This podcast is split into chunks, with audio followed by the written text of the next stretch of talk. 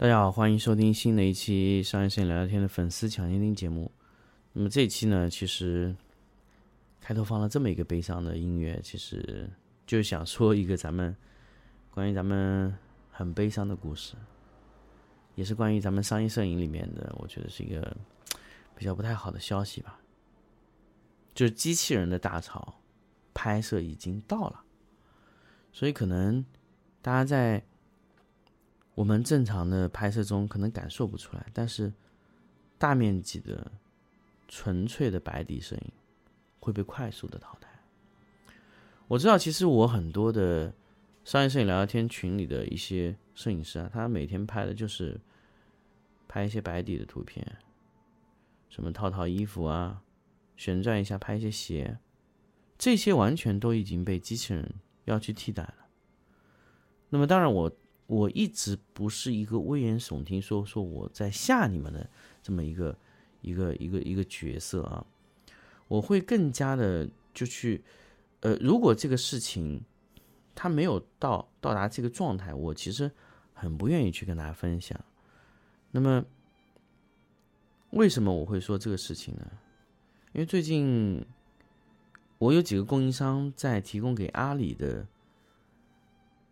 器材里面的目录里面，已经看到了摄影机器人，所以阿里已经在开始测试摄影机器人。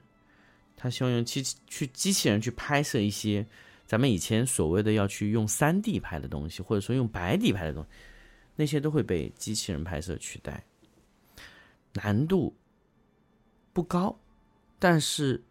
流程繁琐，就是如果你们听过，呃，我这段时间分享的男鞋拍摄的最后一期的标准化里面，大家就知道，其实机器人拍摄替代的就是完全是快门式的拍摄的摄影师。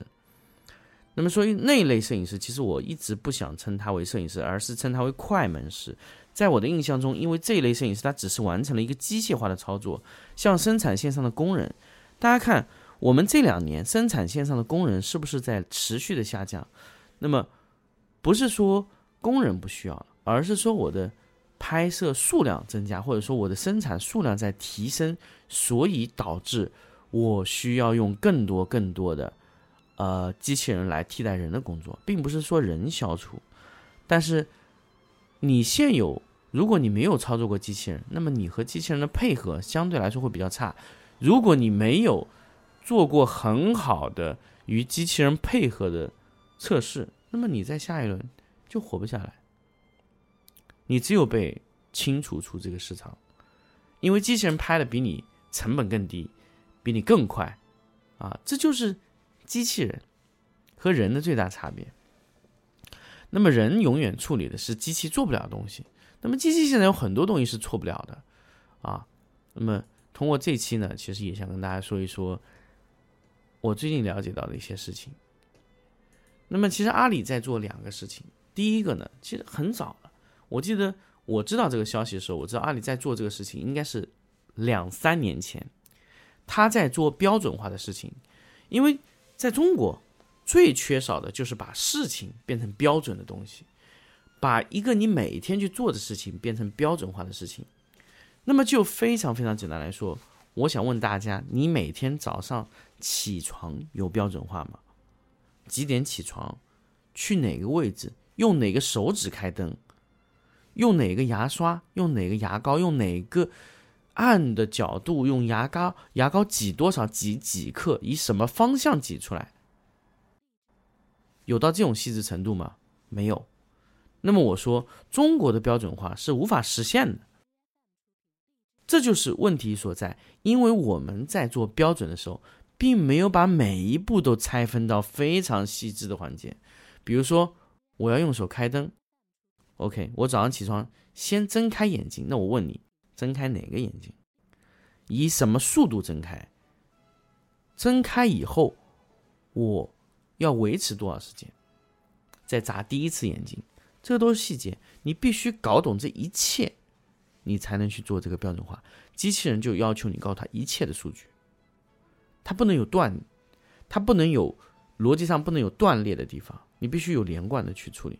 因为我是学 CNC 出身的，我有浙江浙江的这个这个劳动局发的 CNC 的高级操作师的执照，所以我很知道，如果你给机器的信息中间有一段是空白，机器就会是混乱的。所以你在给机器人去设定程序的时候，你必须是直线设定，就是你设定这个程序的时候，是不是一二三四五六七八九十？如果你在一二三四五第五个阶段里面产生的这个。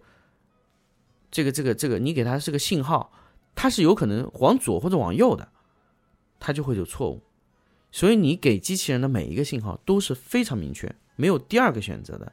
所以正常的程序是你正向读和反向读出读出来的结果是一样的，那么这个程序是无 bug 的。那么我们再去给机器人去做标准化的时候，就是要标准形式的去写入。那么阿里现在要做的事情，当然不仅仅是写入这个程序。而是写入做一套系统，让摄影师能快速的去写入自己的标准化的东西，所以这是阿里要做的事情。我觉得最后可能非常非常快的速度，标准化就会进入到我们的视野里面，可能以迅雷不及掩掩耳盗铃之势达到你面前，就是完全不需要这种快门式了，完全就只需要标准的摄影师了。好。那么说完机器人拍摄这一块，还有一块是什么？我们需要考虑的呢？就是还有一块就是，咱们在呃不能用机器人拍的地方，我们也实行标准化。什么叫不能用机器人拍的地方也标准化呢？就是说让人和机器一样工作，那就是用标准化来限制人的操作。我记得咱们之前拍过，呃，淘宝新选很多图片，它有一条斜向十五度的斜线。那么这条十五度的斜线，阿里的要求就是你拿 Capture One 的覆盖直接盖上去，叠住，你拍的一模一样，角度不能偏差。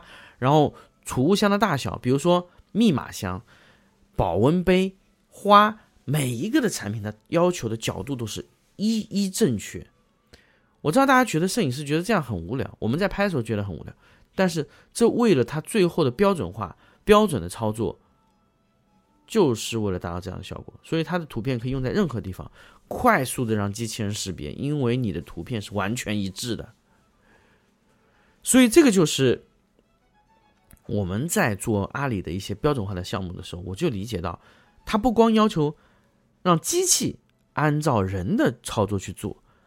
它而且还要求人像机器一样操作，也就是说，它实现这种标准化，我之前跟大家说过了，它实现这种标准化就可以实现任何的影棚在这种标准化产出一样的产品，这就和咱们在生产手机的时候做的是一样的事情。就是我今天这个手机，我在富士康生产来不及生产了，我拿去比亚迪生产，我拿去呃另外的工厂去生产，它生产出来的产品是完全一样的。富士康在广东深圳开厂，在广州开厂，在河北开厂，甚至在更多城市去开厂，它完全可以标准化去转移。它只要有标准的人工、标准的流程、标准的操作、标准的方案，它就可以完全复制。这就是标准化带来的机器人的浪潮改革。所以我们现在不知道机器人到底能做到什么程度，但是我觉得机器人替代百分之三十，甚至四十左右的。人工的工作，我觉得是没有问题的。其实中国人不要以为自己的人特别特别的多，我们现在这个国家人看起来有十几亿，但是我们在为全世界所有的图片公司可能在服务，以超低的价格卖给他们图片。现在按照我们现在的收入标准，完全用人工去完成，我觉得已经不太现实了。虽然可能我们在贵州地区，或者说一些云贵川这些地方。可能收入相对地方的地方还有人口红利，还有大量的人口红利去探寻，但是那些地方在迄今为止，它的配套还是有一些落后的啊，甚至你在那些地方，你也可能需要用人去操作机器来完成，所以完全的利用标准化去操作一些东西，我觉得人和机器应该是离不开的。那么这个大潮袭来要多少年呢？我觉得应该就是一年到两年左右的时间，很有可能机器就到你面前，也有可能你没有看到过机器，但是别人已经在拼命使用机器人去拍摄，在碾压你，它的出品速度可能是你的五倍到十倍，呃，我之前有看过一个白底摄影师纯粹拍白底的速度比拼啊，呃，摄影师从开始拍摄到结束，从机器人开始拍摄到结束，机器人的速度是人的五十倍。呃，机器人拍摄一双图片，一一双鞋子，总共三百张图片，它只需要一分半钟。为什么呢？因为机器人它不是使用一台相机拍摄的。它在拍摄俯视角度的时候，它同时用了十二台相相机，把角度分成了九十除以十二度，每一个位置它都有一个机位在拍摄，所以他按一下就是产生十二张图片，他只需要让呃这个这个鞋子啊转动二十下就可以了，它就可以达到两百多张图片啊。那么余下来就拍摄一些细节，它会专门有一些细节的镜头的相机进去，指定角度拍摄。那么摄影师在这个环环节要不停的换换镜头、换角度，它其实拍摄完成时间要几乎一个小时，五十倍的速度差距，所以这个是非常恐怖的。如果对方是你的五十倍的差距，但是它的成本是一个机器人，你和他的人工是完全没有办法去 PK 的。所以这个就是你可能现在你可能接触不到机器人，但是你的对手可能在使用机器人，就会对整个行业，甚至对你都会造成非常非常大的呃这种可以说是资金压力吧，甚至说是成本压力，会对你打得非常惨。所以我也不希望大家看到最后是这样的结果啊。那么。通过这个时候呢，其实给大家来说一说关于这个事情呢，其实确实比较残酷吧，但是也确实是存在这样的问题。好，那么关于机器人浪潮的到来，就想跟大家分享到这里。那么虽然这期呢是粉丝抢先听的节目，那么九十天以后呢，其实大家也都可以听到，但是我希望我的粉丝会员能早一步。听到这个消息，也可以早一步的去做一些尝试。那么，怎么样去把这个你现有的东西转化成机器人也能做的呢？